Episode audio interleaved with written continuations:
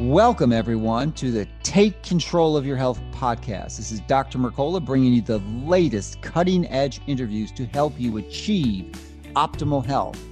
You can receive more information by subscribing to my free daily newsletter at Mercola.com. Thank you so much for listening. So let's get started with this week's latest program to help you and your family take control of your health.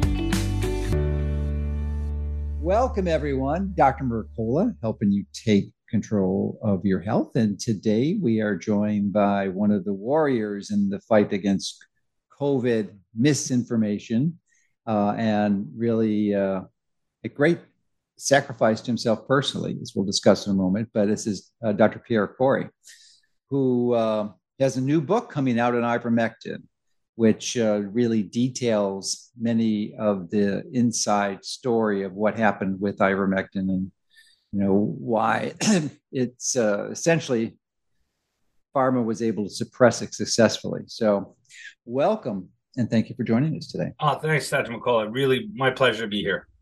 Good yeah, really. But, but before we go into the details, I'd like to talk a bit about your personal story and background. Sure. Um, maybe just the, the, most curious one I think most people are interested in, and certainly me, would be an update on what has happened to the campaign against you, not only you, but your associate, Dr. Paul Marik and uh, Dr. Peter McCullough, who are all internists uh, you and, and Paul are critical care internists, and, and uh, Peter is a cardiologist, but nevertheless still certified by the same board, which is the American Board of Internal Medicine. And I didn't realize until I had my interview with Peter that I, that their attempt to essentially remove your credentials from that board really limits your ability to practice medicine. Um, you know, as a family physician, in private practice, it wouldn't. I mean, I'm not an internist and I'm boarded by the family practice boards, but if they removed my board, it wouldn't have anything to do with me practicing in in if I what I was still seeing patients. But apparently that's not the case for you. So I'm wondering if you can update us with the latest on their efforts to take away your certification. Yeah, so so your point is actually important, right? So you know, when I first got served the letter and I could see they were coming after my board certification, I mean, board certifications historically were just a, a, badge of distinction, right? It showed that you passed a higher level test and you had some sort of, you know, higher level of knowledge. But you know the way the system works now uh, if you're not board certified there's numerous academic medical centers that you cannot join their staff uh, insurance companies will not put you on their panel um, mm-hmm. so for me if i ever wanted to go back to critical care it would be tough um, I, I, do think there would be an avenue because i think there are hospitals in underserved areas which don't have those criteria and i'm sure they'd be happy to have me um, but let's be honest, Joe. Uh, I'm not going back. I mean, I, am done. I, I, cannot. There's no way I could walk into a hospital. There's no way I could have discussions or lecture honestly about. I, have just learned too much. I've learned too much about pharmaceutical control of almost all of the medical evidence. I mean, you start with, you know, statins, SSRIs. You know, we lived through a drug called Xigris, which is a massive corruption in critical care for years. Um, and then the corruptions around you know Paxlovid and ivermectin. I, mean, there's no way I can fit. I'm like now I'm a, a, square peg in, in a round hole. So, so to be honest, I don't think would have impact because I am also now in private practice as well. You know, I have a, a, a, kind of a bustling telehealth practice, and so and I'm very happy. I'm outside the system. I can do and say and care for the patients in a manner that I best see fit, and so um, I, I, you know, I think for Peter, maybe um, he may go into private practice as well outside of a system. So anyway, uh, but yeah, so what happened with that, and this is kind of interesting, is the way which we replied was different than Peter. So Peter, um, Peter replied in the way that I thought I was going to, which was he he basically just presented all the evidence to support all the statements that they accused him of, of as being misinformation, um, very data driven, evidence based. What we did is our lawyer looked at their policy on misinformation and the process of let's let's call it convicting someone as a misinformationist required that they provide us the evidence showing that we are wrong and misinformed. But the letter to us was bizarre. It was this hodgepodge of statements that I'd made or written on my Substack.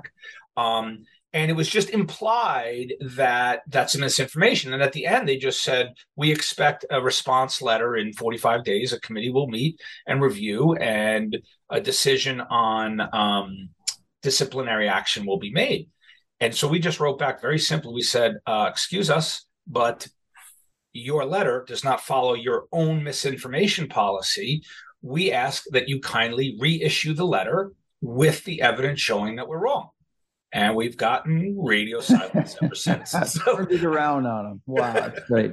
Brilliant. So, smart lawyer. Smart lawyer. Say that again? Smart lawyer. Yeah. Oh, yeah. He's great. He's great. He, he's a lawyer that's been um his specialty is actually uh, defending and supporting like naturopaths, alternative medicine doctors, you know, because I mean the boards and and the the system has been after those docs for a long mm-hmm. time. So he, he is, you know, chronic Lyme specialists, things like that, and so uh, he he knows what he's doing.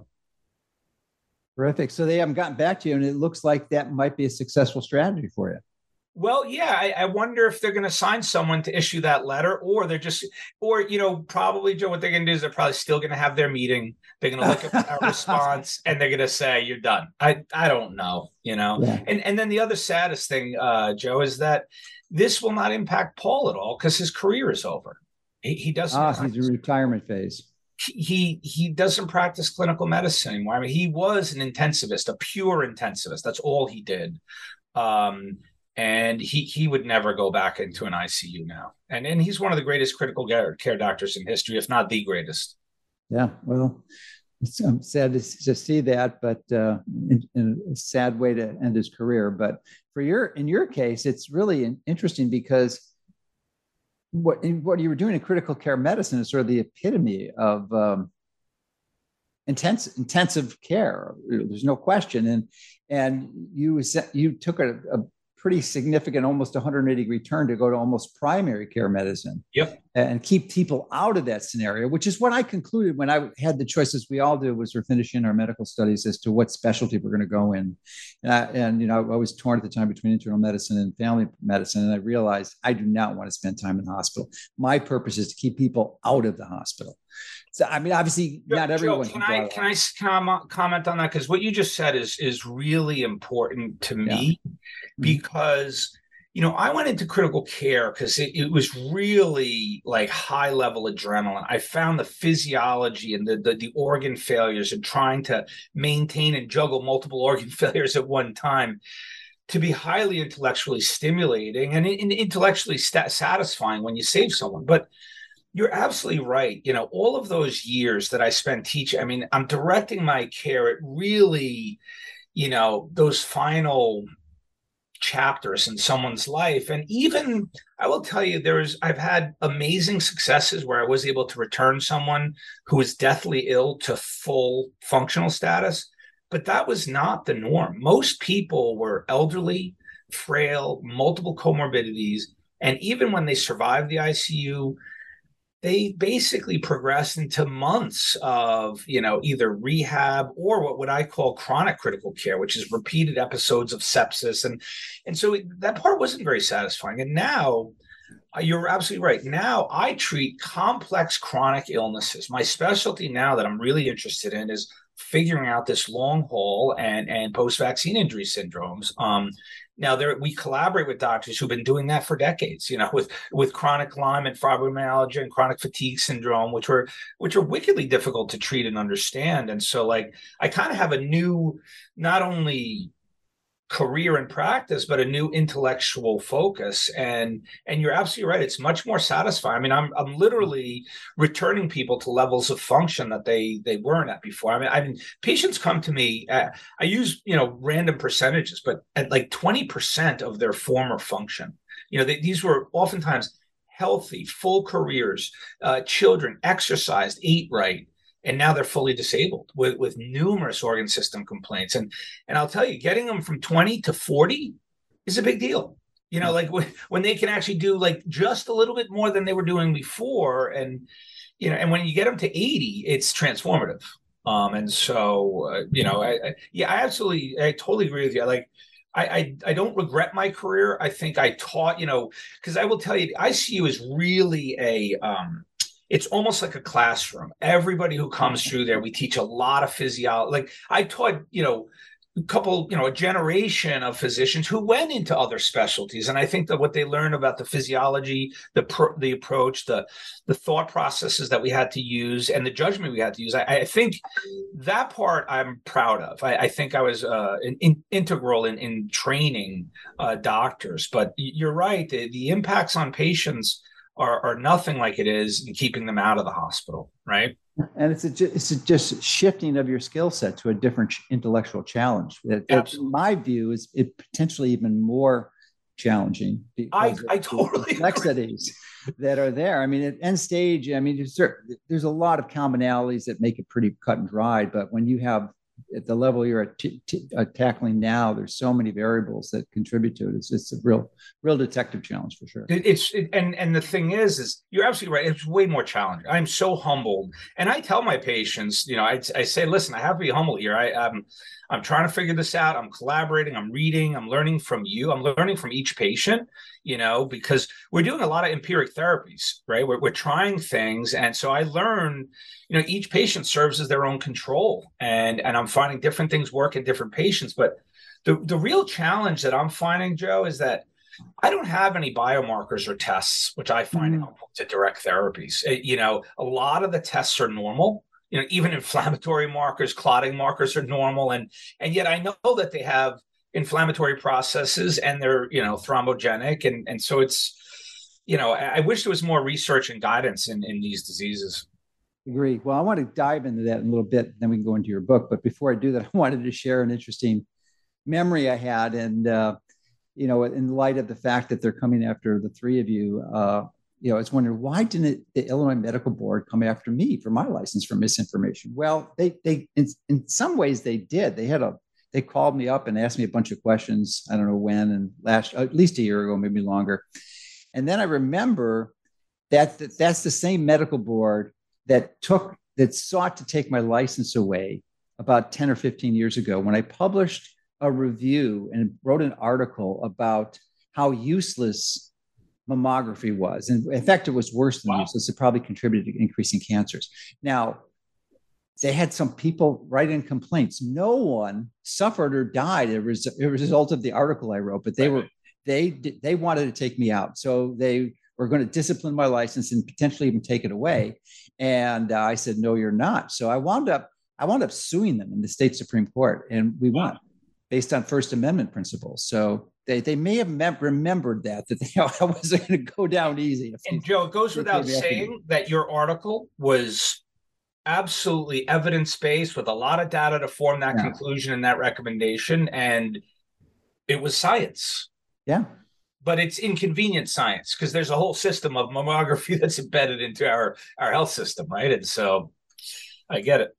Yeah. So anyway, that brought back some good memories. But I want to dive into your treatment protocols and uh, suggest that the reason that most of the it seems like the primary complaint most of the people that are presenting with long haul COVID would be fatigue, you're tired, yes. not enough energy.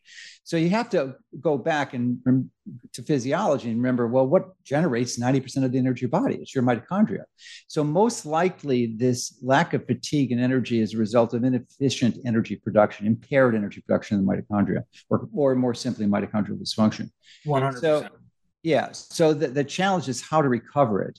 I'm going to suggest a few things. In fact, maybe we can even discuss after we finish this, you know, some potential collaboration because I think I've got some ideas that might radically improve your results. And, and if you're getting the results, you have the platform and the clinical uh, credibility to to spread this even more widely. Because I'm not, I don't have a, uh, an opportunity to treat patients directly. So I, I, I, would I would love to have the opportunity to treat them indirectly. Well, here, here's the thing, Joe. We we have a group that we collaborate with. Um, oh. Like on our protocols, we had you know several meetings. We got input from a lot of folks, like you know like Meryl Nass, uh, yeah, yeah. JP Saleeby. No one invited me. And that's the thing. I want to invite you to our next meeting. I'd love to hear yeah. because I will tell you that protocol.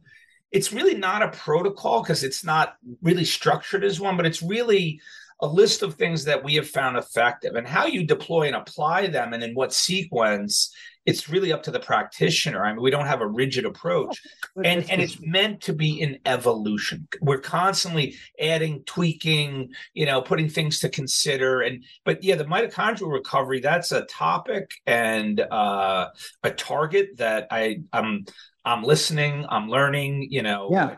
I'm, I'm actually in the process of writing my next book on that. So, and it oh, should wow. be out. Well, I should finish it this year, but I'm about halfway through it and uh, so it's really hot on my mind right now. But anyway, one of the um, I would be really intrigued. I don't know if anyone's brought this to your attention before, but there's a this is the oldest drug in the world. This is the only drug I embrace. Do you know what the oldest drug in the world is? At least the modern world.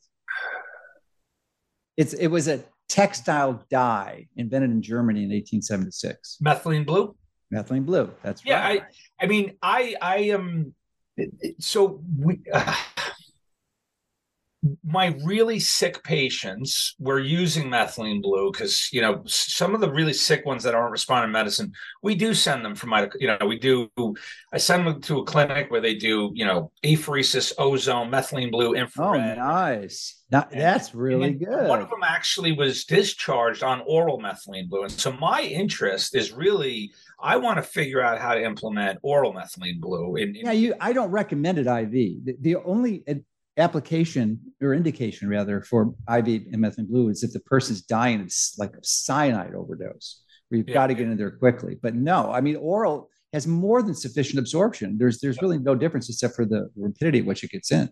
So typically 30, 40, 50 milligrams of the powder, you know, taken once or twice in divided doses should be pretty dramatic. And the beautiful thing about this is that the energy recovery is typically within hours yeah. hours. Yeah. So it, it's it, it and it, it, because it increases the ability of the uh, mitochondria to produce uh, ATP about thirty percent in electron yep. transport chain. So well, well, Joe, you got it's not a, it's not that treating the foundational foundational cause, but if you give them more energy, they're they're able to be more compliant with the other. And see, and see, that's the importance that, like, I think of mitochondrial recovery. It's it's really one component because there are other processes that are actually impacting the mitochondria, and so interrupting those processes, whether it be uh, you know, hypoperfusion from microclotting or, you know, these unrelenting inflammatory, the monocytes and macrophages are activated. Because I will tell you, when I treat those processes, I see tremendous recoveries mm-hmm. in some patients,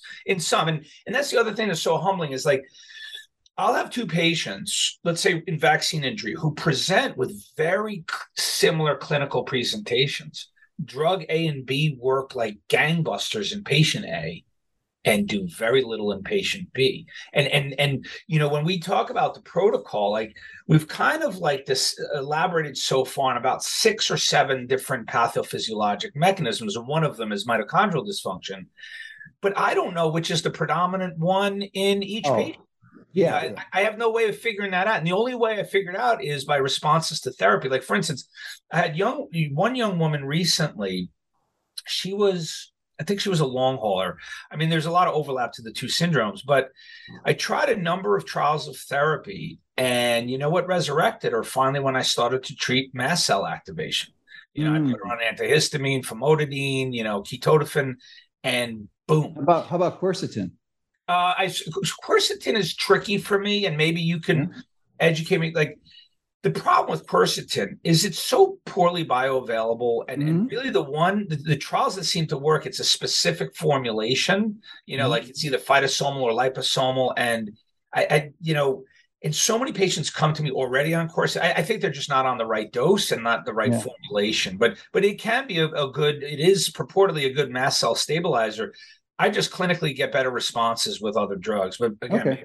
Not well, it's not. Course, it's not a drug. well, yeah, there you go. Okay, uh, with other uh, therapies, let's say. Yeah, yeah, yeah. yeah. But one of the things you can do is simple. It's, uh, I don't think they make it, but it's easy to make yourself is to do a quercetin suppository because then you're going from uh, oral to transmucosal, which has a much higher absorption and yeah. less less met, um, metab- metabolic byproducts shifted to it, so it doesn't get methylated or detoxified as easily. Um, but uh, one of the things I don't know if you've done is the ability to do it is going to be progressively decreasing in the, in the coming months, but it, it doesn't cost anything, uh, and it's totally natural. Is to get your people patients into the sun for an hour a day, preferably around yes. solar noon. And the reason that's so effective, obviously for vitamin D, but perhaps even more so in the case of the mitochondria, is infrared, that the, the near infrared, the near infrared yeah, specifically, it was about 40% of the sunlight, and it increases the melatonin. The melatonin increases right in the mitochondria, so you radically reduce reactive oxygen species and increase secondarily increase the efficiency of ATP. I, I will tell you, I just uh, so we have been recommending that. Um, yes, yes. And I will tell you, I had just like 10 days ago, I had my first kind of really robust clinical response from someone who actually employed that without me telling them.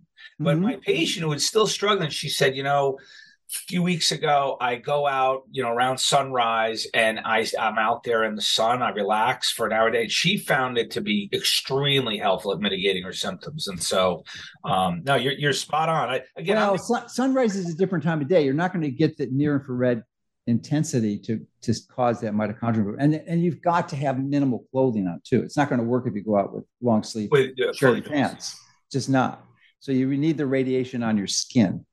Uh, so and it's it's free. I mean, you, you and you don't have to do. I mean, you don't have to just sit there and do nothing. You could read. You could. Can't you package that in a pill, uh, Joe, and no. charge a lot of money? Then what worth? What, what use is it? yeah, it, it's pretty. Sorry it's for pretty my amazing. cynicism. no, no, I know. In a commercial sense, that's correct. But you know, once you I've been enormously impressed with my clinical career to just providing people with solid, basic yep. lifestyle changes. And once they integrate them, it makes all your other recommendations so much easier because you're coming on a higher level of health, and that's going to that you change the physiology to a, to a condition where they're more much more likely to respond. There's no question. And your work and your experience in doing that has never been more important than now because that's one of the things that I, I when I talk now in interviews, you know, I when we talk about our work in the FLCCC, we're trying to give patients agency, more agency over their health because, you know, going to the system and following system recommendations, again, it's so corrupted by pharma and they're not, it, it, those treatments are not really interested in getting you better. You're not a good customer if you're healthy, right? And so, you know and and i don't know that i believe that as much as i do now um, i mean i always had my suspicions that all was not you know, patient centered in my career, but now I, I, see very little that's patient centered, to be honest. Um, yeah. So, yeah, you're, you're absolutely right. Giving patients, you know, agency and approaches in order to preserve and, and improve their health is is immensely satisfying. Well, I'm sure you're familiar with the the Flexner report, which was catalyzed by Rockefeller and Carnegie in 1910 and funded by it. Uh, but it was uh, really the, the foundation that led to the removal of all this type of information from the medical school curriculum. 100%. It was essentially ousted 110 years ago, gone. You know, never be put back I in. didn't understand that history until recently, and and and when you read about, I mean, they literally natural remedies were, you know, quacks, and you know they went after osteopaths and chiropractors and everything, and they they just wanted petroleum based pharmaceuticals where the you know rule the land. And it's stunning. It's stunning. Um, and many people today don't know that rockefeller owns 50% of the drug companies.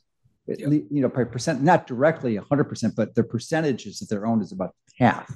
Half so it was a pretty clever and actually brilliant business strategy. It, it, it's it was formidable what he achieved. I mean, you know, I just I just came ac- across this um, little data point the other day that in in Marcia, um, I think her la- I think you pronounce her last name Angel or Angle, you know, the yeah, former editor of New England Journal, right? Yeah, and and you know, and she left. She left as editor because she progressively got disgusted with the corruption and influence. She wrote a book too. Yeah, she wrote a book. And in that book, Joe, she writes that in 2001, among the Fortune 500 companies, the top 10 pharmaceutical companies had more profits than the rest of the Fortune 500 combined.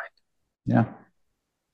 And you know what else is really impressive about that? Many people who aren't in the medical field like we are would would not appreciate this necessarily is that the New England Journal of Medicine is the highest impact journal in the entire world. It's number one. And she was the editor for a, a, almost a decade, maybe longer. I don't know. Can't yep. recall. But but having her say that, the, the most the editor of the most prestigious medical journal uh, journal of all in the world to say that is extraordinary. And and and absolutely like that's the other transformation, Joe, that Paul and I have undergone. I think me more so than Paul is that we really looked to those journals thinking that they were, you know, the most sophisticated and that was the top levels of science. And seeing what was published in those journals throughout COVID has uncovered just absolute control by the pharmaceutical industry. I mean, what appears in those journals is what they allow to appear in those journals. Period. I know of many positive studies of repurposed drugs rejected. And even worse, we've seen them pull the following like JAMA and New England Journal both. Instead of rejecting, they hold on to it as if they're considering it, sometimes for months. And then the rejection comes months later. Never heard of that in my career. I mean, usually when I've tried to submit manuscripts, they either say, This is interesting, we're sending it out for peer review, or they say, This is not of su- sufficient interest to our readership at this time. And they literally were rejecting positive trials of ivermectin. Um, and and and then and then probably the greatest and most saddening corruption that they pulled is that they published the Together trial on ivermectin, the one down in Brazil, which is so brazenly fraudulent and corrupt. And there's so much documented actions that those investigators took in order to ensure that they did not have a statistically significant benefit for ivermectin. And yet, the New England Journal of Medicine published it. And when you look at the design and the conduct of the trial, it should never be published. It was so brazenly corrupt. And the investigators were all working for either their own companies or other companies whose sole job was to do research contracts for pharmaceutical companies. I mean, what would happen in their careers, Joe, had they published a positive trial on ivermectin? That's it. Bye. No more yeah. contracts. So this is a good segue into your book, the war, yes. on, the war on ivermectin, which comes out in October. I think the we hope. Um, I have to be honest, it, we're we're just at the end. I think I'm submitting. Uh, we think draft first final draft this week, and then yeah, I, I hope it's probably going to be mid to late October, but yeah, it's it's coming. I've blown a lot of Halloween time. Halloween. Yeah, let's let's call it Halloween. Yeah, Uh, it's a scary book for sure, to be honest. it really is. It really is. I mean, why, why, is it a scary book?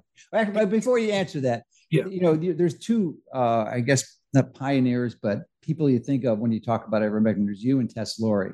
Yep. So, and obviously she's not a clinician, you are. So, you know, I'm so glad you wrote a book on this. Yeah. So, why is your book scary? Because, um, it details i mean so the, the the theme of the book is really centered around an article called the disinformation playbook which is published on the website of the union for concerned scientists and you know what happened joe is after my ivermectin testimony right which went viral which brought a lot of attention to the flccc our work and, and which testimony was this so this was december 8th of 2020 um, you know, I testified in a hearing. Uh, I was invited by Senator Ron Johnson. I and, thought that was on you. Yeah, on early treatment. And, you know, Peter and I think it was Harvey presented the week before on hydroxychloroquine. And boy, did they get attacked. I mean, New York Times, you know, they called Senator Johnson the snake oil salesman of the Senate. You know, I mean, it was fearsome, the, the attacks they endured when I testified a week later on the importance and the incredible data supporting ivermectin, the video went viral and, and it got a lot of attention. And, and suddenly our organization got a lot of attention. Our protocols were looked into. Doctors started prescribing ivermectin. And, you know, I thought this is how naive I was, Joe. I literally thought that like we were providing a solution, if not a solution, a major intervention that would alter the trajectory of the pandemic without question. It would reduce cases and deaths and hospitalizations. And now you had an effective early outpatient treatment. And I thought that news would be welcome. I didn't think there was going to be a ticker tape parade necessarily, or maybe I did. That was one possibility. I thought maybe you know we we would you know the FLCCC would come out as heroes. Um, and really, it was Paul who identified the data. You know, I always have to you know, say that it was really Paul that identified the data signal first. He said, "Wow, you got to see what these studies are starting to show." And I jumped in right behind him. I was the first author of that comprehensive review paper. I worked a lot, and I got deeply expert on on ivermectin. But what happened in the next few months is that like everything started going sideways, and I could not figure it out. I saw hit pieces, and I mean, to you, this is not news. You're probably like, "Yep, I, I I've seen that before."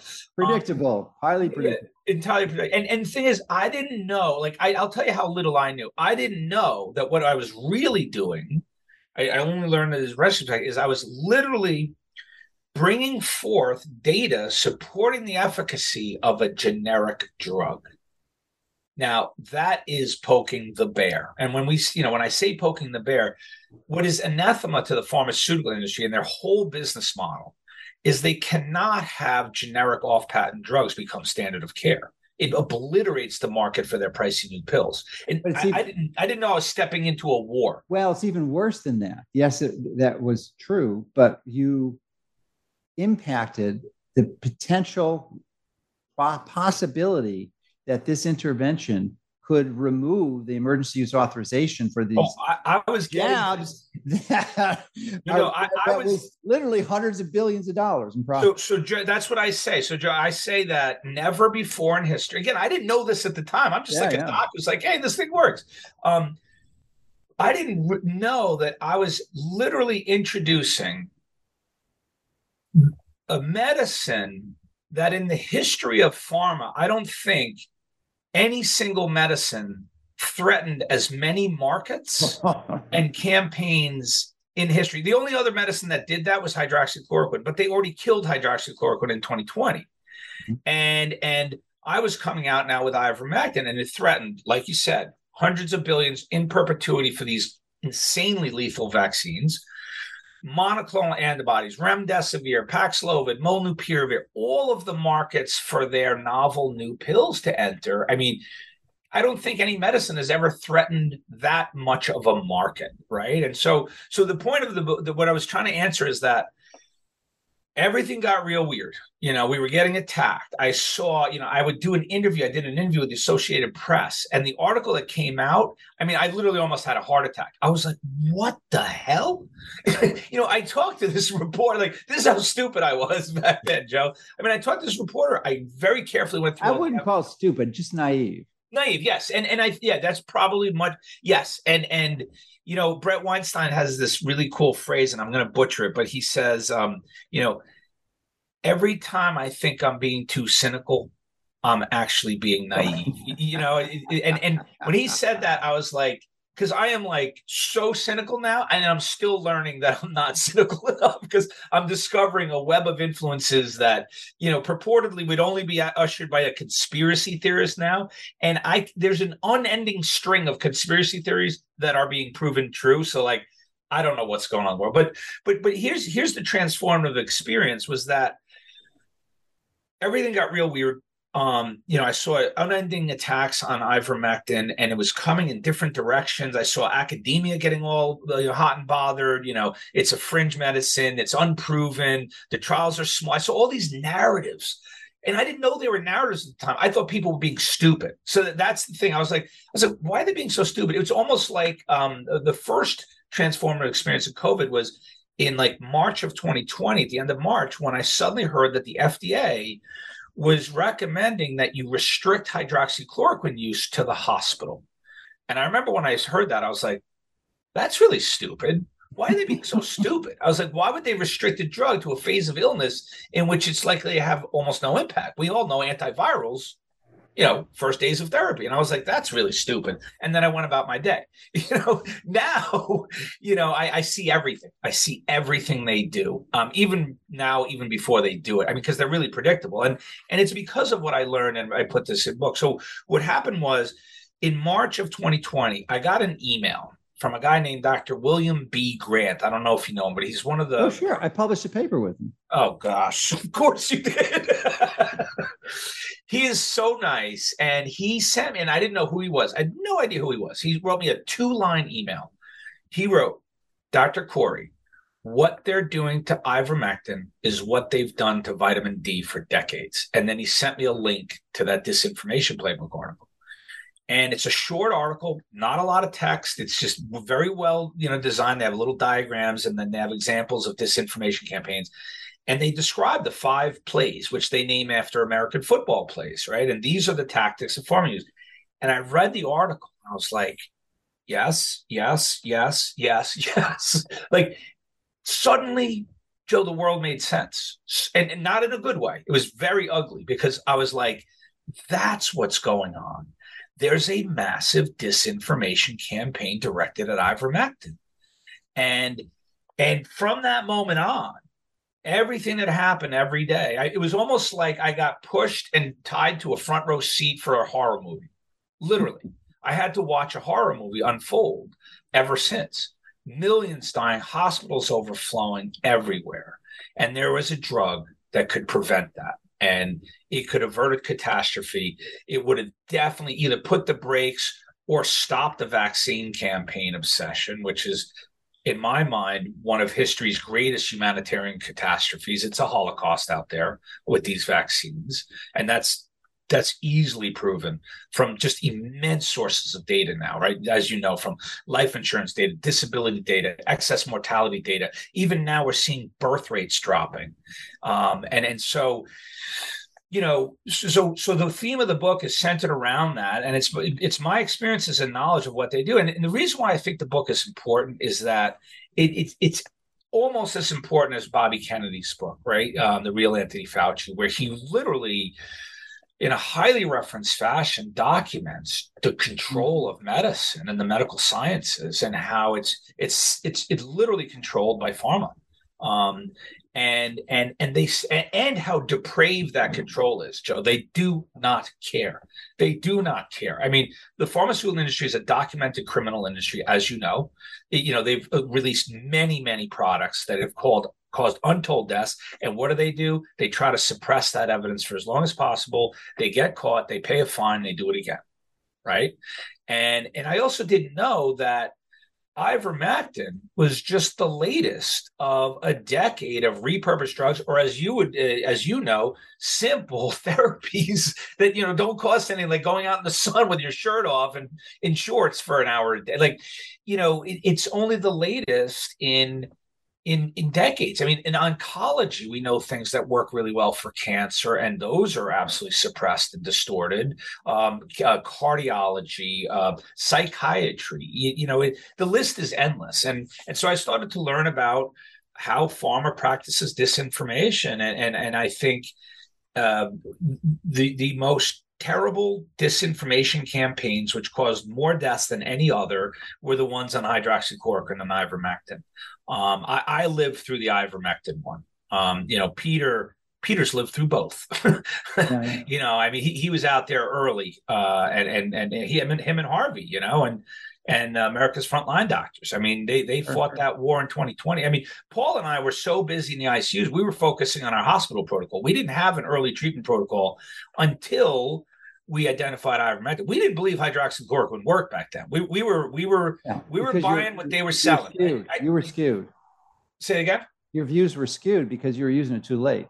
Well, no, oh, well, no, I didn't use it in the hospital at all. I, I, I, didn't. I wasn't doing early treatment. We were just we were buried in ICUs working, and we were focusing on that. But what we knew of hydroxychloroquine, we didn't believe it worked because we were still buying what they were selling. Going back to this topic of the journals, like I will tell you, you know we were still looking for the looking to those high impact journals for really what the, the the, crystallization of what the evidence you know showed. And they were all screaming it doesn't work. I mean obviously when you look wider and spend some time doing a deep dive it's not very long where until you figure out wow it really does work. But you know again it's part of a transformation joe. We, we were extremely naive and we were still we still have an implicit faith and trust in the journals and the agencies. You know, we we have none now. Um, I you know, I've seen now two years of every policy being omitted from those agencies, and I I ask everyone to do this thought exercise. Ask yourself, what would a pharmaceutical company want that policy to say?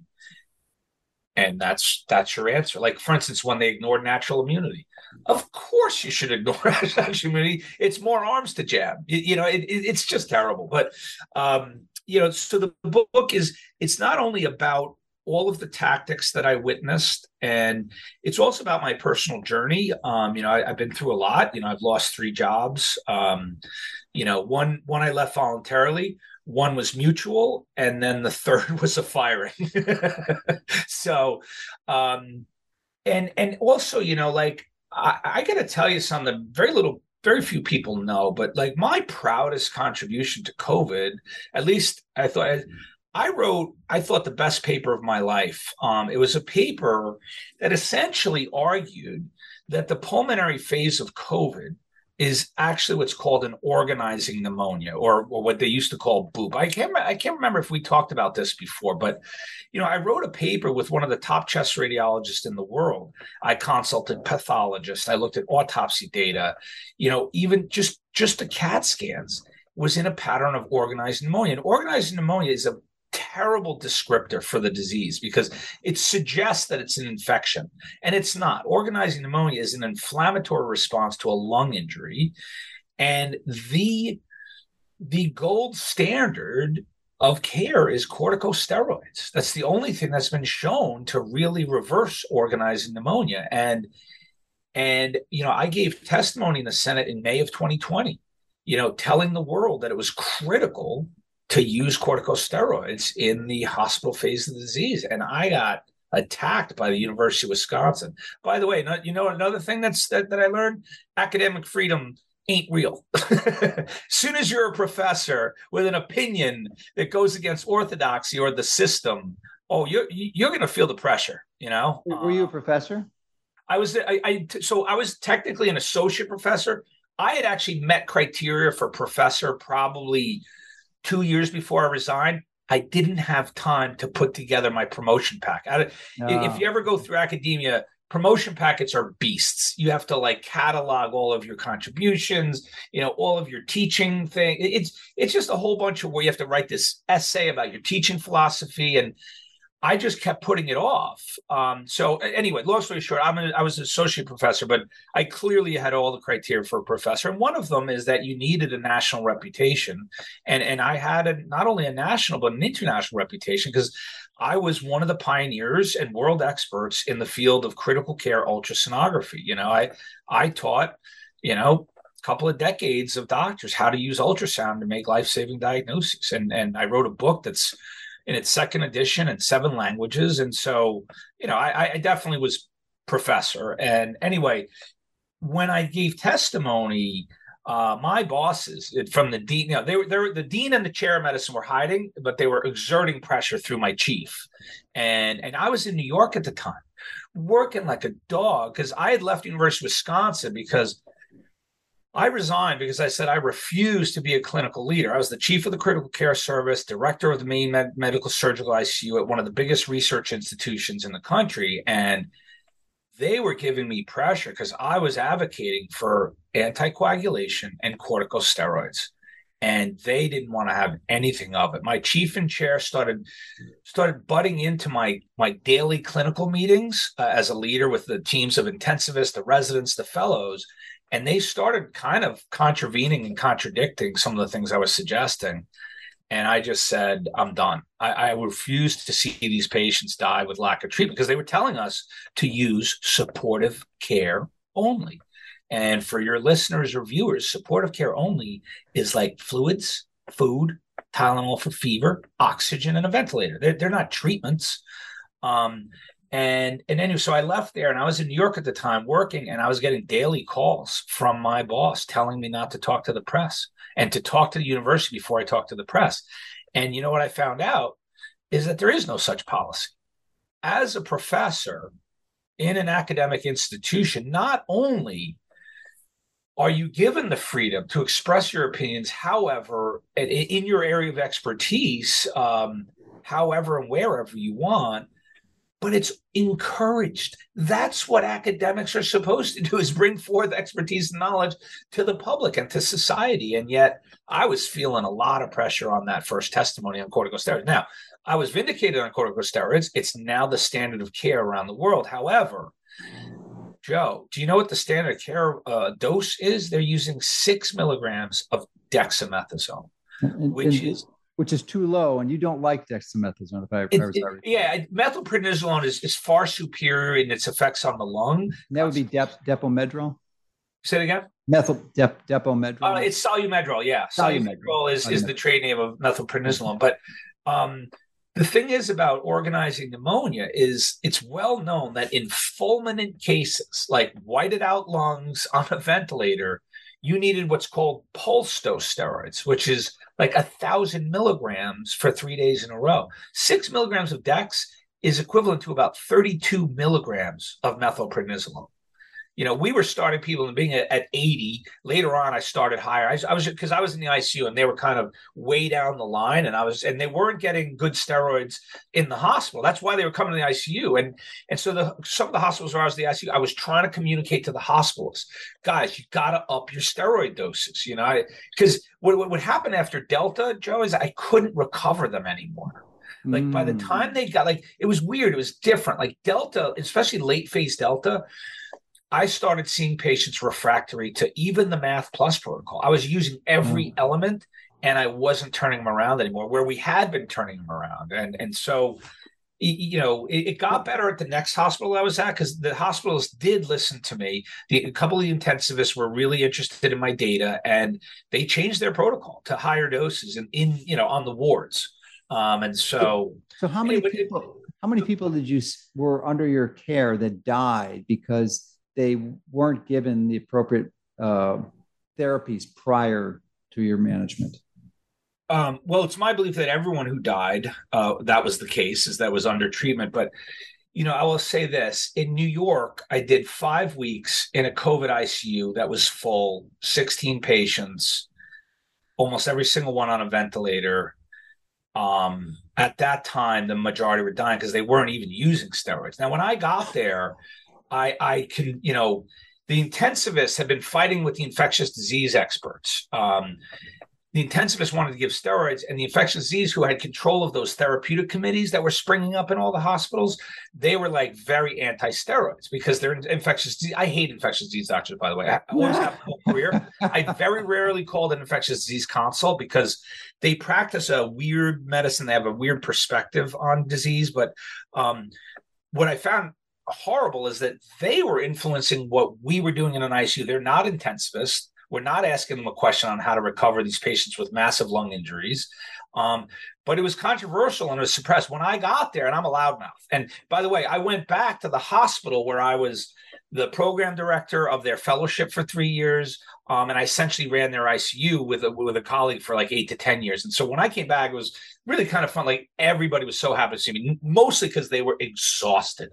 They had been working like like dogs for months, no days off, long hours, and in terrible conditions. I mean, massive dying.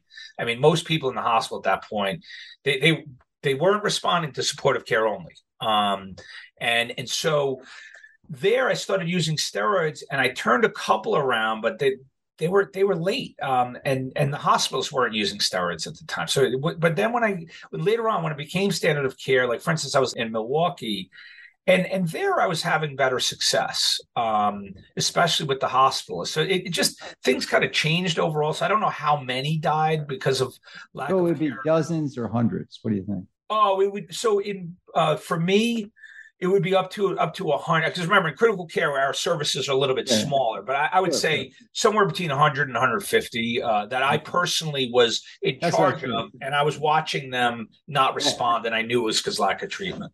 Yeah, that's got to that has got to eat on you. I mean, just no. I mean, that's why you go into medicine to help people and and to have your hands tied and see them pass and, and to teach. To teach, yeah. I was trying to teach. I was showing evidence. I was showing like my organizing pneumonia paper. I was showing like, you know, I was showing data showing that the steroids worked and that was critical in lung injury. And and You yeah. know, nobody listened because they, because they it, it's so odd. I mean, they were still just listening to the age. Everything, all eyes were to the to the feds all of a sudden. Like like those guys were like the gods of science and knowledge, and and there was there was no clinical experts in those. They still are for the most part.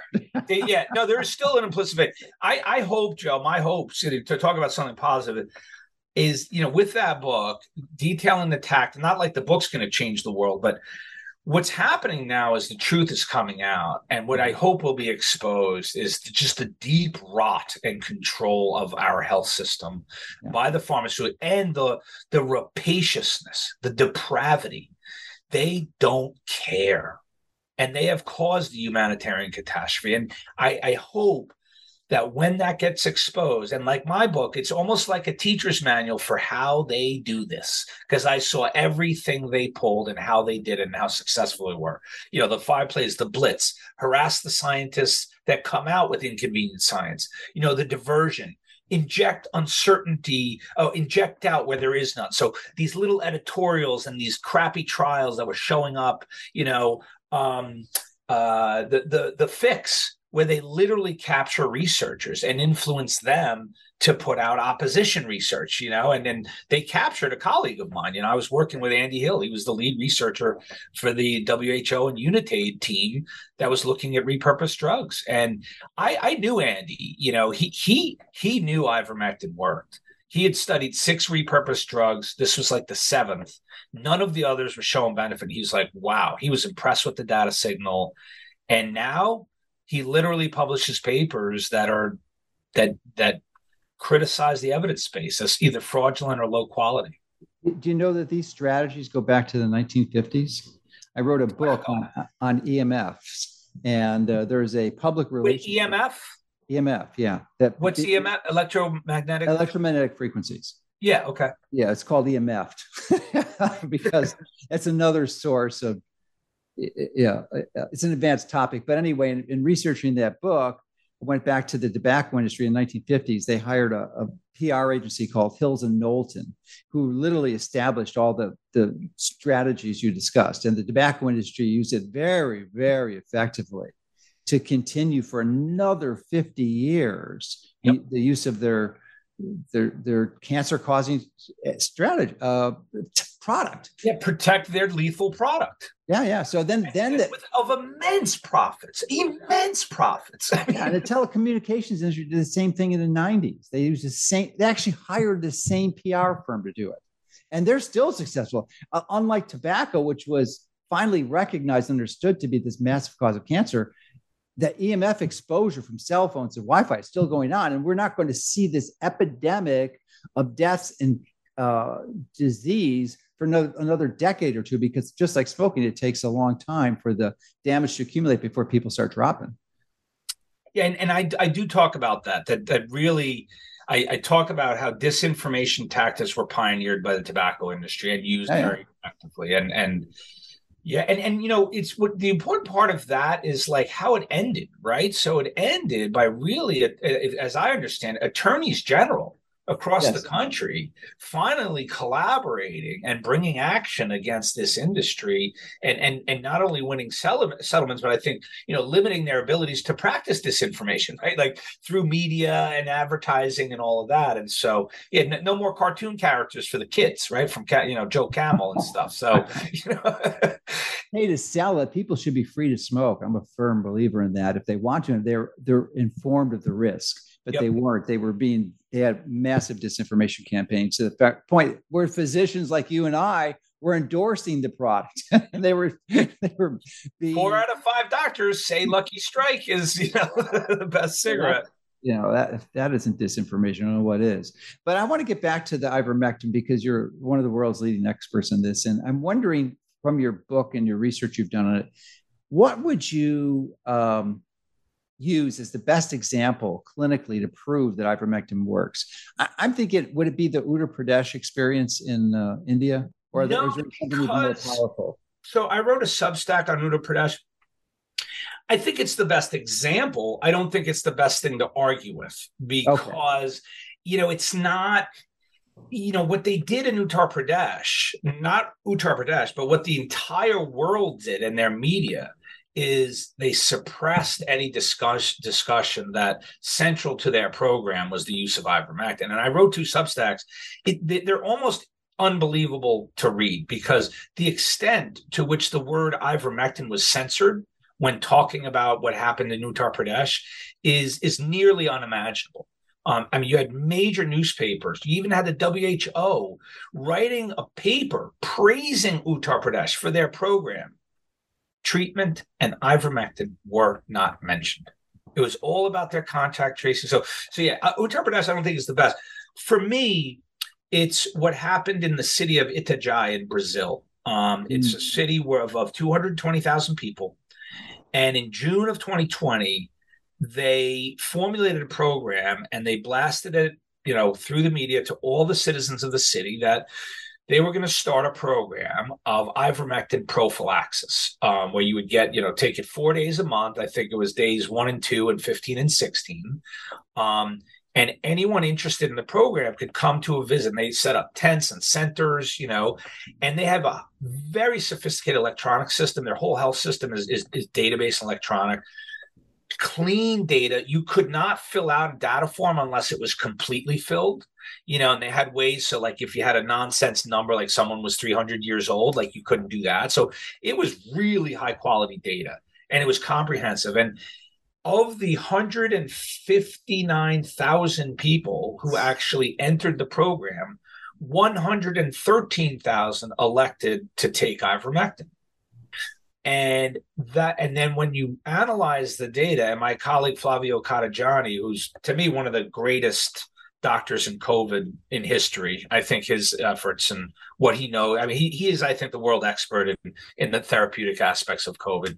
Um, he helped save a lot of lives during Delta when we were struggling uh, as an outpatient. He, he's the one who kind of uh, uncovered the importance of anti-androgen therapy in severe disease. Um, anyway, so he did this paper with a colleague named Lucy Kerr. I was a co-author because I helped them kind of put it together but the 113,000 versus I think like 50,000 or 49,000 that didn't, the 113,000 were older, sicker, fatter, way more cardiovascular disease, diabetes. They were, and obviously, why, right? They were probably more worried of the impacts of their health, right? And so when you look at that comparison, I mean, there's a negative, massive negative confounders, right? Massive negative confounders. Despite those confounders, even when you didn't propensity match, these insanely positive benefits of the ivermectin group. I mean, they they flat out died much less. I think it was seventy percent less risk of dying, uh, sixty eight percent risk of uh, less risk of hospitalization, and fifty percent less risk of getting COVID. Um, and that that was in the sickest of the sick in that city. And then when you did propensity matching, the the you know when you really match them for like you know aged i mean all those all those things it was it was even greater and then there's a follow-up study which is astounding where flavio uh, and kerr what they did with their statistician is they were able through pharmacy records and dispensing of the medicine they were able to split the ivermectin group into into two regular ivermectin users those who took all their pills irregular, those who missed doses, and then those that not. And when you look at the regular uh, users, like the ones who were most adherent to the protocol, there was a hundred that no one went to the hospital. Hundred percent reduction in hospitalization and a 90% risk uh, less risk of dying so some people died uh, during that period but no one went to the hospital if they took ivermectin regularly i mean it's astounding i mean you're talking about a huge amount of people and the, so that to me is probably one of the most powerful data sources. And that was just prevention. Here's the other bizarre thing because I had to confirm this several times with Flavio, but at the time they were doing that trial, they were not using ivermectin in treatment. It was just prophylaxis. So if you got sick and went to the hospital, they were doing supportive care only. Like the, the, the people who controlled the hospitals, I think it was run by some sort of religious order, that they did not want to use ivermectin. So, so when you see that trial it accomplished, that was the minimum of what ivermectin could accomplish. The minimum, because they weren't even using the treat. You got sick, you know, you were you were on your own. So, uh, by the way, if, if on that question, Joe, I could do this for an hour. I could talk about all the other papers that, that, that that I mean, it's such a it's you know, I was talking to Paul about this the other day. I've never seen a more proven therapy in any disease model, which they successfully got everyone to believe is a horse dewormer used by unvaccinated conspiracy theorists. Like Joe Rogan. Like Joe Rogan, like me, like the FLCCC, you know? Yeah, yeah. So, you know, at this point, uh, we're, we're almost post pandemic, it seems. Um, what would your what what are your have you revised your recommendations on ivermectin? Maybe just give us your most current view as to what the ideal dose is for A for prophylaxis if you're concerned, and then B for treatment. Yeah, so right now we recommend for prophylaxis for those who feel they need to prophylax and i got to tell you now I, think it's just a different landscape now we have uh, milder variants lots of natural immunity I, I got to tell you, in my practice, most of my patients, I don't really tell them to take ivermectin regularly. I, I just. What about those who are suffering from long haul? Oh, oh, that's a different story. That's the that's my first line and mainstay of treatment for long haul. Okay, it's, it's the most frequently effective therapy. Um, I wow. do have in my practice a minority who are uh, ivermectin non-responders, but the majority respond in either small or large ways. So, so why, do you, you why do you think that is? Why do you think that is? So you, you were going to ask that because you're super smart and you like mechanisms and you study deeply. But here's the here's the challenge with answering that is ivermectin has about 20 different therapeutic mechanisms of action. Wow. Right? wow. And so really telling you how I think it's working would be a little bit of guesswork, but I, I will say two of them. The two things that I think are most impactful is that ivermectin is one of the most tightly binding drugs to the spike protein. Ah. Right? From all of these in silico studies, when they look at, at, a catalog of medicines, like which one most tightly conforms and binds, ivermectin's at the top of that list every time. So if there's circulating spike or spike being extruded from, you know, diseased or da- dying cells, the binding of ivermectin spike would mitigate further impact. So that's that's what I think is one of the main ones. The second one is that it repolarizes macrophages from the M1 to the M2 subtype. We know the monocytes and hmm. macrophages mm. are activated, and you know m1 is the hyper-inflammatory m2 is the hypo. And and i think that that repolarizing and that that anti-inflammatory impact and and then the rest of the mechanisms are the other 20 that it does you know reduces productions of cytokines and vegf and um, you know all, all, sorts of downstream effects. So, um, so what what type of dosing do you like for the long haulers? Then we'll go for prophylaxis and treatment. So so I'm glad you asked that because I have um I, I, did I didn't know what dose in the beginning. You know, I was I, I do it daily. So I put everyone on it daily. I first started at point really that's a difference. Oh, absolutely. Oh, so for long haul it's daily for sure. Um, and I'll tell you what happens. In those that respond, you know, in many of them, when they're doing much better, and then we say, mm-hmm. okay, let's see if we can back off now. You know, I try to either increase the frequency or lower the dose, symptoms come back. Interesting. Within days. So, like my patients who really respond to ivermectin, they know don't mess with the dosing uh, dosing of ivermectin. Now, I've had a, I've had a couple of people graduate from. Let me, let me just ask this question because I think it's going to. I think it differs. Is are you noticing a difference between those who have the long haul COVID who were jabbed or those who got it from the natural infection? So there, my patients are rarely pure anymore. Meaning, oh, uh, you know, my diagnosis of those two syndromes is a constellation of symptoms that develop in temporal association to one of those events. So if it was COVID and the symptoms all began, you know, in the weeks after COVID, that's a long hauler. If it happens after the vaccine and vaccine injured, they come in three subtypes, which is their symptoms began the day of and never went away um, either or they had a rough time with the three days of vaccine, but then the symptoms start like week later, and then I have somewhere it starts four to five weeks later. But but it's always in temporal association to one of those events. But what I find now is my long haulers who got vaccinated, they got worse. My vaccinated who got COVID, their symptoms got worse. Um, and and so it's just this accumulating exposure to the spike protein. And so so that's why I said like my patient population is they've all had one or two of those events. Whatever the first trigger was, you know, I'll call them a long hauler, but um, uh, but yeah, they they respond similarly. Uh, remind me, what was the exact question that you asked Joe oh, about? The dosing, the dosing. Oh, dosing. Yeah. So, so I started at point daily, right? Yeah, it's daily. So that's important because I have seen patients who've come to me who've seen other providers who've been trying to treat their syndrome and that, and they're clearly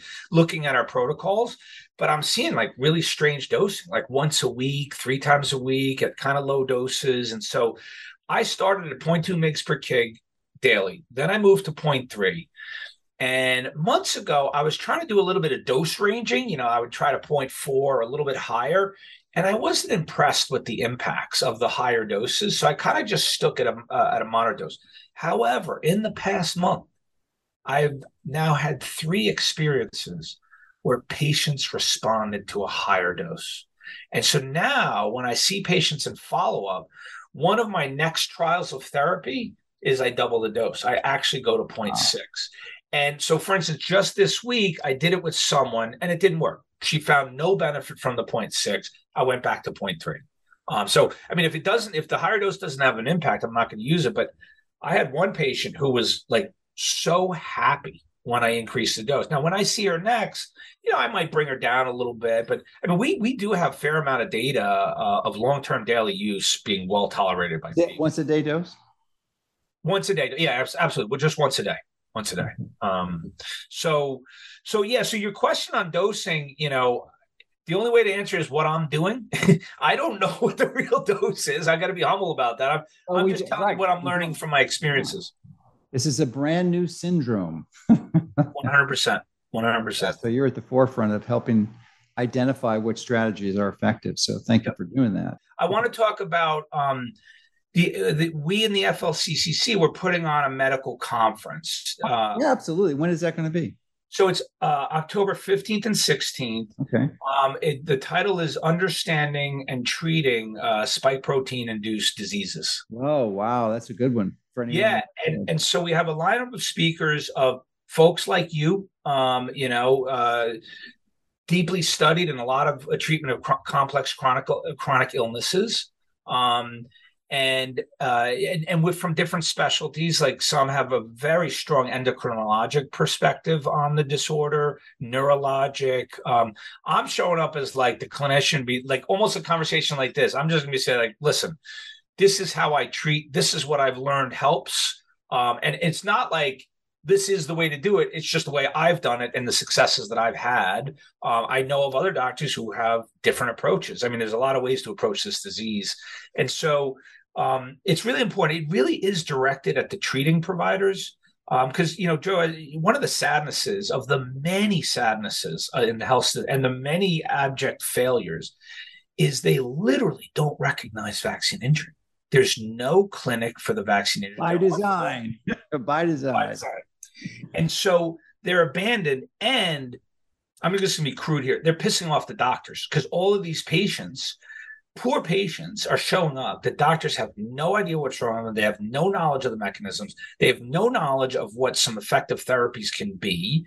And so they're not treating these patients and they're abandoned and gaslit. And some of the doctors actually get angry when the patients relate their symptoms to the vaccine. They don't want to hear it. They don't want a vaccine injured in their practice. I have numbers of patients where the physician literally told them, you don't need to schedule a follow up. And so, for those who still have a shred of humanity and empathy uh, and understanding that the spike protein is a toxin that causes immense amounts of disease, I hope they attend and or watch the lectures that we'll have to stream afterwards. But you know and, and we're coming at this very humble. I mean we don't have there's very few trials on therapies in these two syndromes. And so it's really about clinical knowledge, expertise, and experiences um, from this disease and other diseases. And I actually am looking forward to because I want to learn. I want to listen to those other speakers and hear about what they think and how they approach this. And um, you know, it, it's I think it's going to be a really tremendous conference. And I'll, I'll, tell you another, Joe, is I think a lot of people, lay people, will show up because where's it going to be at? Oh, Orlando, Orlando oh, okay. at the Gaylord, something Gaylord. That's the center uh, convention. Yeah, Gaylord conference. It's the one that's all under one roof and they've got the little rivers inside. Yep. Yeah. Yeah, it's apparently it's fun. I've never been, but um, so so it's really important. And I think lay people actually will attend because here's another interesting thing that's happened in COVID. You probably noticed this is that I find legions of lay people who are much more deeply studied and knowledgeable on what's really going on, not only on the even the medicine and physiology side. You know, they didn't go to medical school, but they're deeply studied and they read they read papers they they, they watch they read a lot of data sources. And i so i think it's actually would be of interest to lay people who want to learn how to either help themselves or help their friends and colleagues just like they did with covid. You, you know how many lay, lay people like passed around our protocols and tried to get their friends and relatives you know access to the medicines yeah. on our protocol? They save lives. They save lives by doing that. No that was the strategy for my newsletter.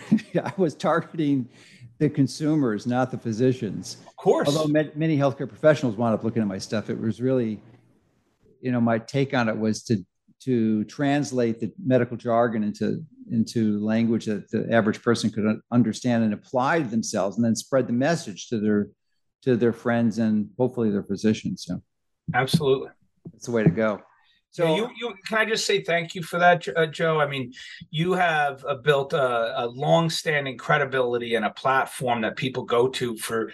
You do exactly what you set out to do: is help people improve and protect their health. Mm-hmm. And you know, your contribution in helping to disseminate our protocols, I think, made a major impact. I really do, and I want to thank you for it. Oh, you're welcome. That's what we're here for.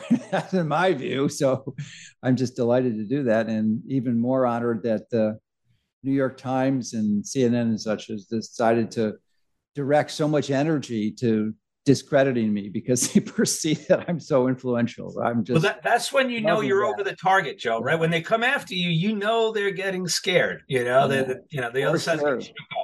For sure.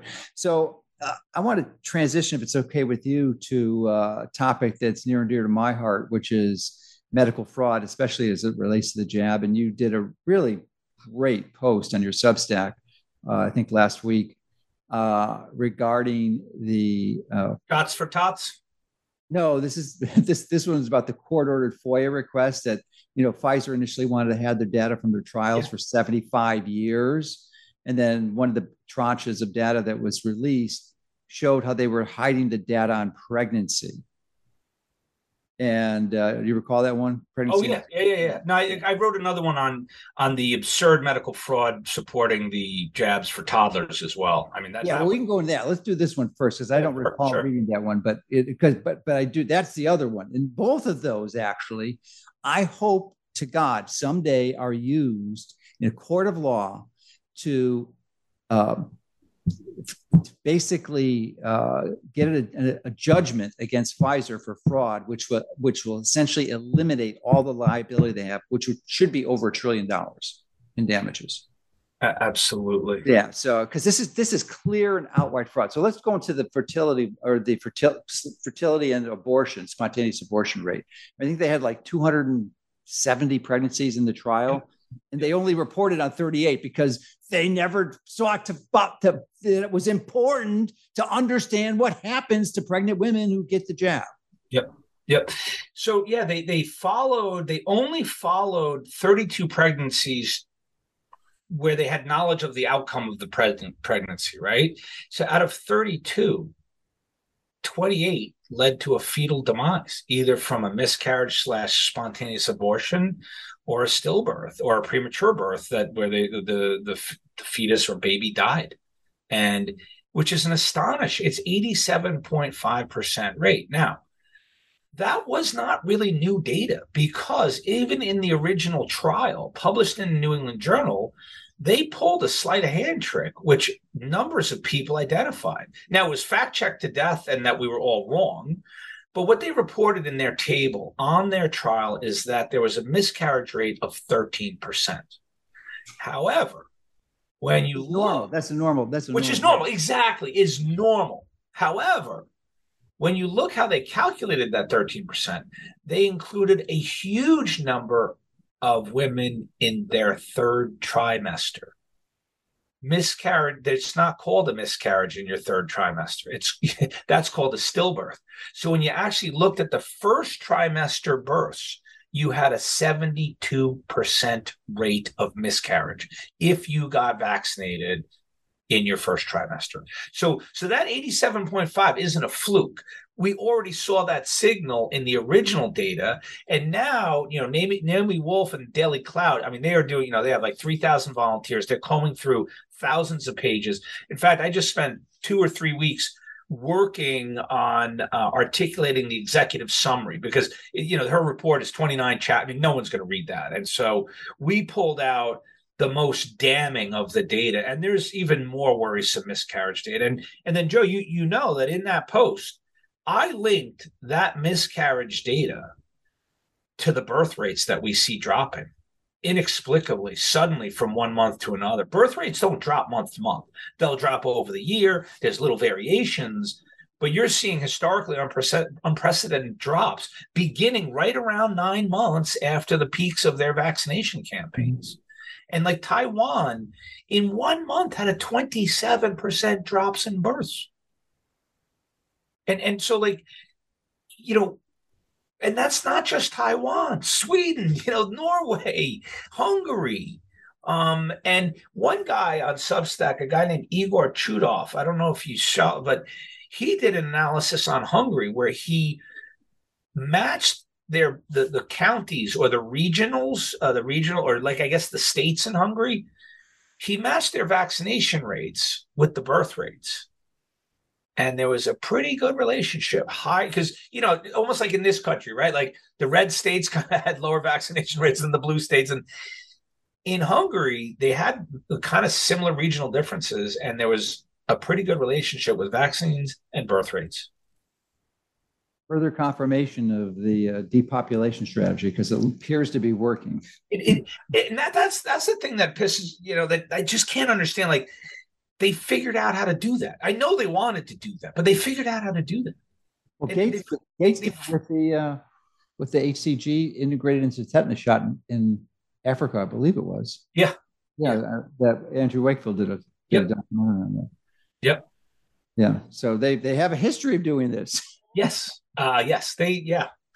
And and when you look at Bill uh, Gates' history, I mean, he he literally grew up in a household with like one of the most major eugenicists. You know, yeah, I mean that, that, was. I mean, there was an obsession in that family with eugenics and and even depopulation, right? And so it's it, it's terrifying how much power these yeah that that sociopaths have. I mean, you, you know, one thing I like to always bring up because I, I, learned this from Matt Crawford, another brilliant mind who writes on Substack and has done mm-hmm. immense analyses on numerous aspects, but he wrote this one post about how sociopaths, like in prison, there's about a 15 to 20% rate of prisoners who are literally sociopaths, right? No empathy, no regard for others, uh, capable of immense cruelty. But purportedly, in the C suites of corporations, it's also about 15% because sociopaths are really good at making money and gaining power because they will do that without any regard for their fellow humans or outcomes. And so they get hired and they rise high because they make money. They know how to lie, cheat, steal to make money. And so when you think of it that because you know when you when you see these corporate behaviors in so many industries that are so pathologic and depraved, you don't understand how corporations literally put money above everything else. The welfare of their fellow like there's no humanity there. And but you have to think that it's probably because there are sociopaths in power at the top, just like in the agencies, right? You don't rise to the top of the HHS or NIH by being a good guy, making uh, objective votes on your conscience on the data you know and then let's transition to the, to the toddlers you know when yeah. you look at those two committees unanimous votes in favor of toddlers when the data was nil the data was nil. If anything, you look at it, 4,500 kids enrolled and 3,000 disappeared. Why did they leave that? You can't even apply that trial to anything. And it showed literally a nil, uh, uh, nil impact. If anything, it showed that it was harmful and worse. You got more COVID, you got more severe COVID. And yet you had unanimous committees, the gods of science and knowledge on those committees, unanimously in favor of approving injections for toddlers based on some of the most historically brazen lack of data I've wasn't was it unanimous? I, I thought on one of the committees that Offit was on, he that was booster. So I thought that too. Let's clarify that because I did a piece on Offit la- last week. When he made those statements uh, that he was nauseated by the data, right? He was referring to the vote on the boosters with oh. the bivalent thing. Why wouldn't he be consistent? That's oh, but when you see the piece I did, I, we did it. We shot a video where I rebutted every statement he made to that guy ZDogg because uh, that's oh, yeah. so we we dissected that interview and I nailed him on and it's exactly what you said. It was inconsistencies and lack of logic, and we even brought in we even brought in footage for stuff he had said in prior interviews from like a year ago, and it's absolutely damning that this guy voted for the toddler shots. It, it's it's absolutely insane anyone who listens to Offit, I mean, you got to understand that guy is really impaired. Um, he also uh, he has a patent on I, the robot. I sued him in the past. I actually sued. I sued Offit. What'd you sue him for? I sued him because he lied about a statement Barb that he's claimed that Barbara Loe Fisher's son, who is Barbara Loe Fisher started NVIC, National Vaccine Information Center, in the in the mid 80s. And he claimed that her son never was vaccine injured, just calling her an outright liar. So, so unfortunately, it was, th- it was thrown out because, she, because she's considered to be a celebrity of, of sorts. So you can lie about celebrities legally. Oh, like a public figure. You public you, figure. That's yeah, what they call yeah, it. Yeah, No, I, I, know what you meant. Yeah, yeah, yeah, yeah. And you're right. Public figures. Yeah, they don't have that pr- protection against defamation. Um, uh, you probably don't, Joe someone could defame you and probably uh, not be able to, you know. No, I'm, I'm confident I wouldn't. So, I, you know, I, I rarely sue, but it just upset me so much that he would have that claim and was actually thrown out. But anyway, yeah, he's a he's a reprehensible figure for reprehensible, sure. and he comes off as like this affable, well-meaning mm-hmm. academic, but when you look at his actions and behaviors, they're deplorable. Oh, we nailed him about that interview. I, I you know, uh, you know, uh, good. The yes. Folks, the folks at VSRF, Vaccine Safety Research Foundation, um, their team with Louisa Clary and Lisa Leahy, they um, they saw how important it was to take down that interview um, because it was so lacking in logic and consistency and and really kind of obscuring the fact that he had just voted for for toddler injections. So um, so did, were you finished on the top the, the story with the toddler injections that, with the committee? Because I think the, the only justification they used to have this unanimous vote was was a surrogate marker was elevated, which was the increase in antibodies. And somehow this is assuming. I mean, it couldn't be a bigger crock of crap yeah, to use this as a, as a marker for vaccine effectiveness. They couldn't prove anything, not, not anything. As you mentioned, it was it was negative. It, but, but, people got worse, but there's what their antibodies increased. But that's the thing. They use the antibodies to vote for, but yet you actually do have many of those health, public health officials in other forums openly admitting that the antibody is not a marker for protection, but yet they used it to vote for it. I mean, to justify medical fraud. It's just fraud. And and and going back to my point, Joe, is that not only do you not lead, you, you don't get to the leadership of those agencies unless you're a sociopath. You don't get put on a committee unless you can play ball. I mean, could you imagine someone voting with their conscience? Like, if I landed on that committee, one vote of no, how many more committees am I going to be invited back on, Joe? Zero. You are fired. You're terminated. Oh, you're done. You're it's done. just a rubber stamp yep. to make it's, it it's predetermined. Like, yeah, yeah. Wonderful. I mean, I think, and for these these new, I, I my understanding is not a week from today they're going to have a new meeting to approve the new jabs that come out in the fall, and this is despite the fact that the U.S. government has already ordered over 100 million of them. 100 million. They've they already paid for it you think that they're not going to be approved? Do you really think they're not going to be approved? It's predetermined. No, it, you're absolutely right, and, and, that's that's the thing. Like, I, I wouldn't say I'm broken, Joe, but like, I just the the what I believed, I, I, I just had much. I just I never knew the depths of of the corruption. It's it's just it's you know in the in the ICU I'll say we we were largely free of corrupt influences with the exception of Xigris and this early goal directed therapy with these catheters. But outside of that, like ICU, I mean, we used time honored traditional approaches. You know, we became expert at using support machines, and you know, we did things like you know, it's not like as polluted as like an internist who give everyone statins and SSRIs, which are total frauds, right? Uh, you know, it, you know, so like in the ICU where I don't know, it, corrupt influences were, were not, you know, they you were insulated from insulated, yeah. And and now that I'm as an outpatient, I see what's happening in medicine and COVID. It, it's it's I, I don't recognize the field. I, I, I just and, and and the thing is, what's more scary, Joe, is is that all of the doctors inside that system, I call them system docs, you know, working for the big health systems in hospitals, you know, that are, you know, um, JCAHO regulated, and, you know, look at all the societies for their guidelines. And, you know, the system docs, they have no idea how much they've been lied to. And they have no idea how many lies they have propagated with arrogance and consistency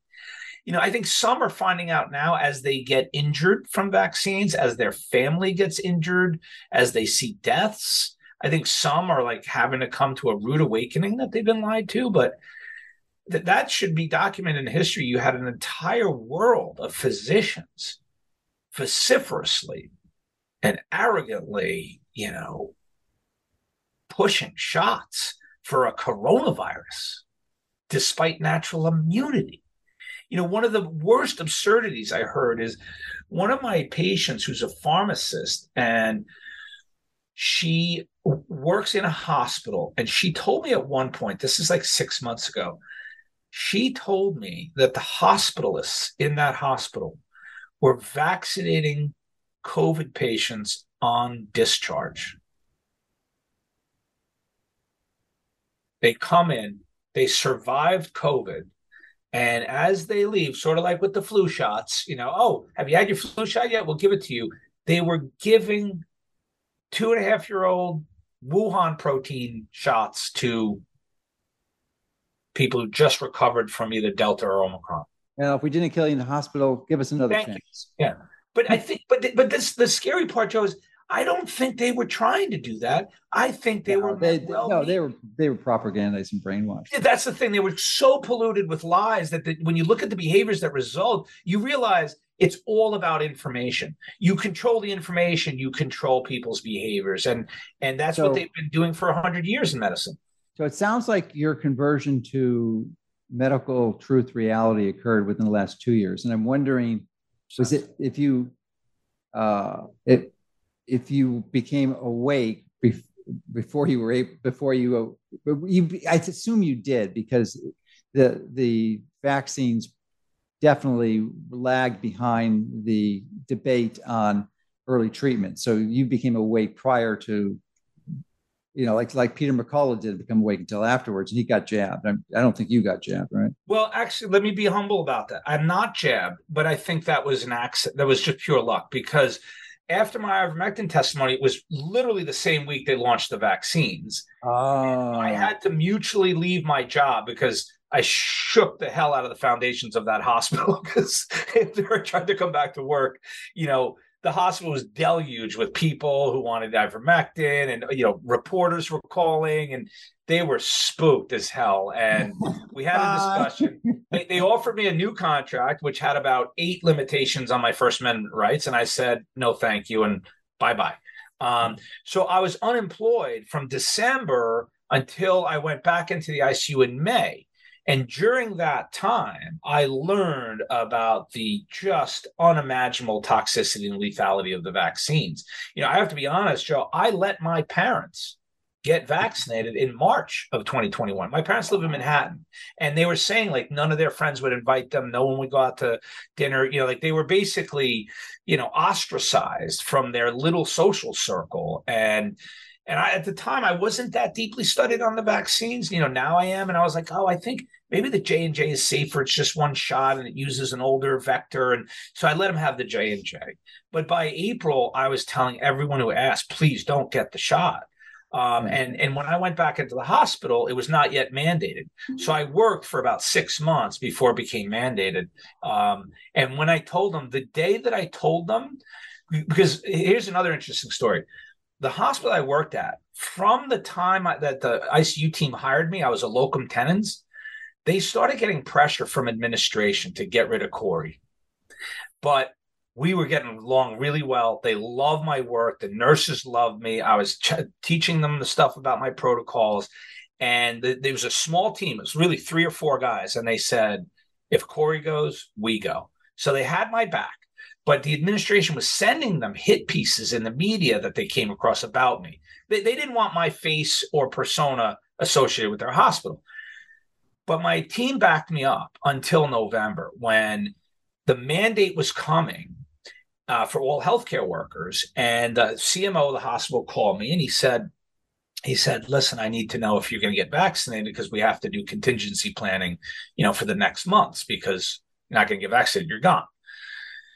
And I asked him to let me think about it. And two days later, he called me and I said, I'm going to get vaccinated. And I'm going to tell you, Joe, I was going to get a vaccine card period. I was not going to get vaccinated. And I'm going to openly admit that I was willing to be dishonest. Uh, in, in, a face and an ocean and, a, and an, an, army of lies and fraud, um, I'm going to protect myself and my livelihood uh, with a card.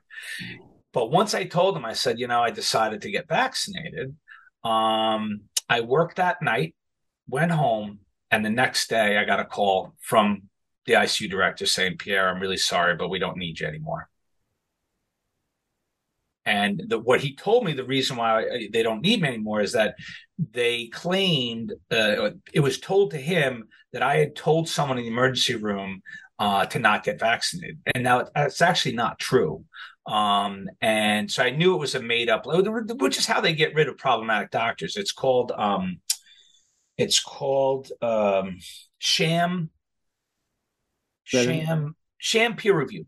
Yeah, sham peer review. Okay. Sham peer review, and that's been practiced for decades to get rid of doctors off staff that they didn't want. Well, he wrote about that in his book too. Yeah, yeah, yeah. So, so it was like a mini rapid sham peer review. Now, it didn't. They didn't need a peer review because I was a locums. You know, it was a contract that they could break at will. Yeah. Um, and so it was just a simple phone call, like, "Hey, we heard you did this," and and and it was it was funny. It wasn't funny, but like the guy who fired me really liked me. He and I were had mutual respect. We had deep and rich clinical discussions, and he knew something was going on because he said to me, I said, you know, I said, Chris, I, I, I didn't do that. I, I don't know what you're talking about. And then he's like, you didn't? And I was like, no. And then he got off the phone, called me back, and he said, Pierre, I'm sorry. We just can't do it. Because uh, he originally told me that he was letting me go because he said, listen, we believe in vaccination. We can't have a reputation of someone in our division. Sure you know, you know, and so he he made a credible argument. When I told him I didn't do it, he called me back, and one of the last things he told me, he says, you know, I'm really sorry, but this is war. You know, we're in the middle of a war, and he basically told me that. He's right. That, that, I'm a casualty. So he he at least recognized that that people were coming after me, and that he really couldn't protect me anymore. And so um, I was a casualty of, of, of that war. And right. That was the only job that I really felt bad about mess uh, losing. I I really liked that job. Um, so you you are an insider in the medical profession. Uh, you know, yep. so you have. I, I've basically been out for two decades, so I, I, don't really have a lot of contact with other physicians that like you do.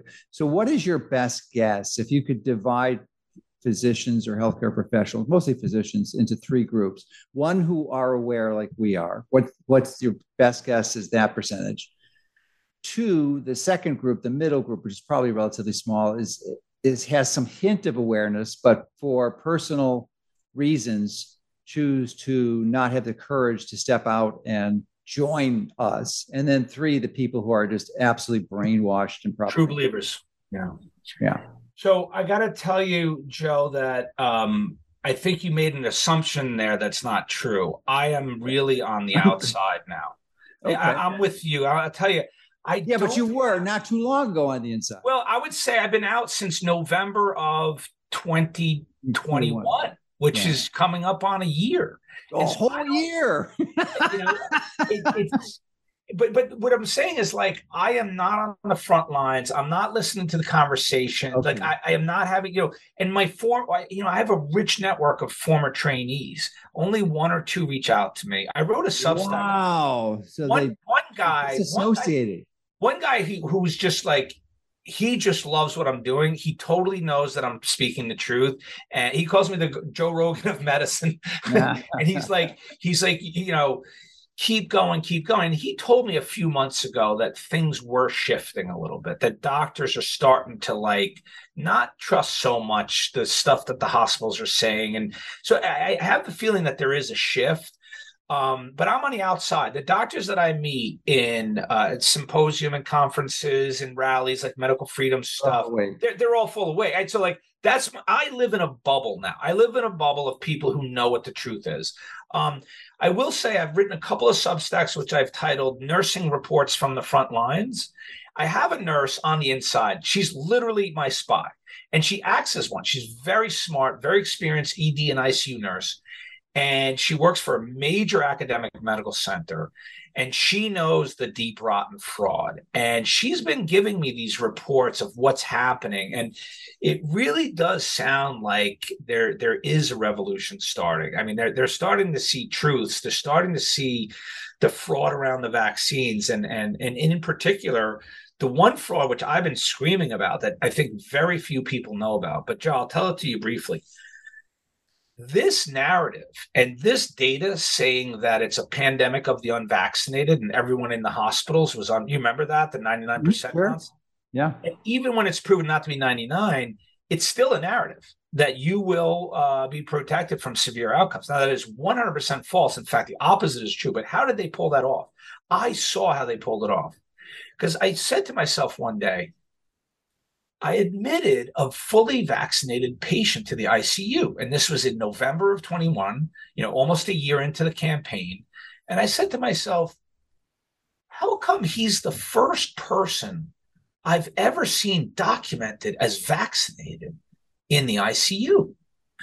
And because I knew the data from the other countries, I mean, the, the, NHS, the UK, Israel had been screaming for months with a preponderance of people in the hospital that were vaccinated. But yet in this country, everyone in the hospital or in, in and and so what I discovered was the they made a process in the hospital in numerous health systems that unless you were vaccinated in a doctor's office within the system where it was electronically entered even if you had your card or knew your date the nurse put it buried in an admission note just as like your age and weight and relatives it never showed up in the documentation status on the front screen. You know what that was called? There was two types of vaccination categories. One was vaccinated, the other one was unknown. Unknown, yeah. And so, so now, just like they've corrupted the evidence around vitamin D for decades, now you have an entire country where the actual percentage of vaccinated in the hospital is completely corrupted. And by the way, that process does not exist for any other vaccine in any other vaccine, you bring in your card, they put it into your into your record, right?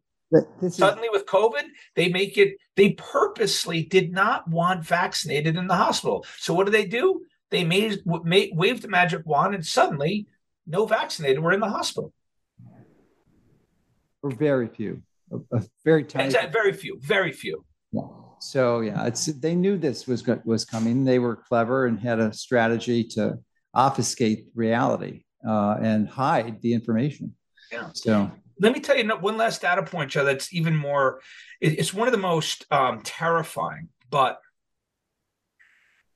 this experienced EDICU nurse, she works a bunch of nights, weekends, and stuff, and she said that there are so many cardiac arrests occurring even amongst young people and you know from training right? When a cardiac arrest comes the code team comes you have your crash cart with all your medicines you know uh, catheters you know defibrillator.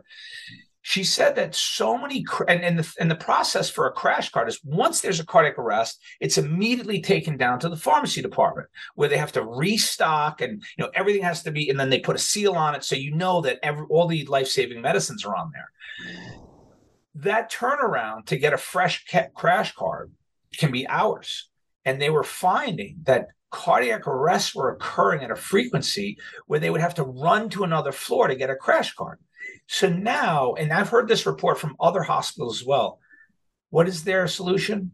They're putting more and more crash carts on the hospital wards. And then I saw um, a report, an anonymous report from a senior cardiac unit nurse that was on Steve Kirsch's Substack. Uh, I don't know if you saw what Steve did. He did some sort of thing where he invited all healthcare providers to anonymously report the things that they're seeing.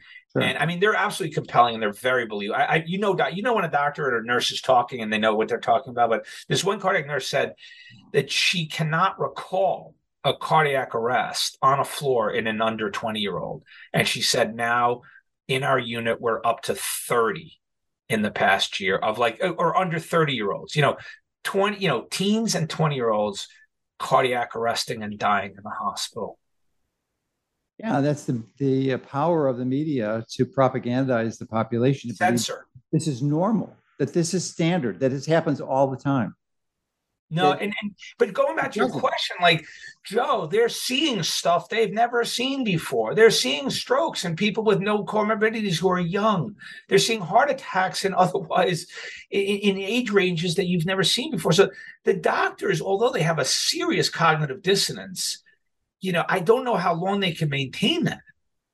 And I don't know how many are really maintaining it. I mean, that, that category that you asked me about, I have no idea what the category is, but but I gotta believe that that they're shifting into at least. I know it's decreasing. My guess is it's still over half the doctors. Yeah, at least that's conservative. Oh, the true believers, I, I think it's oh, oh I, that I'm not going to argue with. I think it's over half, but I do think those that either know the fraud and corruption or suspect that something is really, really wrong, but don't want to voice it. I, I, I do believe that number is growing. Good. Well, thankfully, you know, we're able to help facilitate that conversion to reality, and uh, we're happy to do it. So, one of the ways you're doing it is, is you know, you, the, the, great work you're doing. Uh, you publish a Substack, which is excellent. Uh, it's crazy enough to subscribe to it uh, which is what is it? Subs. You uh, just pierrekory.substack.com. Yeah, it's so, called Medical Musings. Medical Musings. Just type it in Substack and you you can get it. So, yeah. and then your new book is coming out in the fall. Ivermectin, the war on ivermectin, which would be somewhere around Halloween because it's scary stuff, folks. I love it, Joe. Thanks for mentioning that. so, and be please be sure to send me the details of the information of the event in Orlando in the first week of October. Yes. We'll certainly put it in the article. Oh, perfect. We'll do. Yeah, yeah. This has been great. Anything else you'd like to close with? No, I I, I, really enjoyed the discussion, and and just want to let you know you have my deepest uh, admiration and respect. You've been you've been a truth teller for a long time and a deeply studied individual on on all of this healthcare system. You know, you've been on the outside looking at. I, I mean, it must be I mean, starting with mammography and stuff, you you see probably you've seen an endless parade of frauds just marching through the system. Well, that my first one that I commented on was actually last century, 1999. Uh, you probably recall uh, it was on Merck. They they, they uh, introduced a drug called Vioxx which is a non-steroidal anti-inflammatory that I warned in 1999, which is actually before it was released to the public. Okay, before they had FDA approval, I said the study showed it's going to kill lots of people from cardiovascular disease. Wow! Sure enough, it killed 60,000 people yep. before they finally it out. That a lot. You called it before it was released. 2009. 2009. No, I said 2000. 1999. Yeah, 1999, I called it. I didn't have a wide to, circulation back then, but that uh, led to a, a, a multi-billion dollar fine. They suppressed that. Well, it was supposed to be projection. Initial projections were 25 to 30 billion, and potentially taking out Merck. Of course, the lawyers got in and they they whittled it down to just a few billion dollars.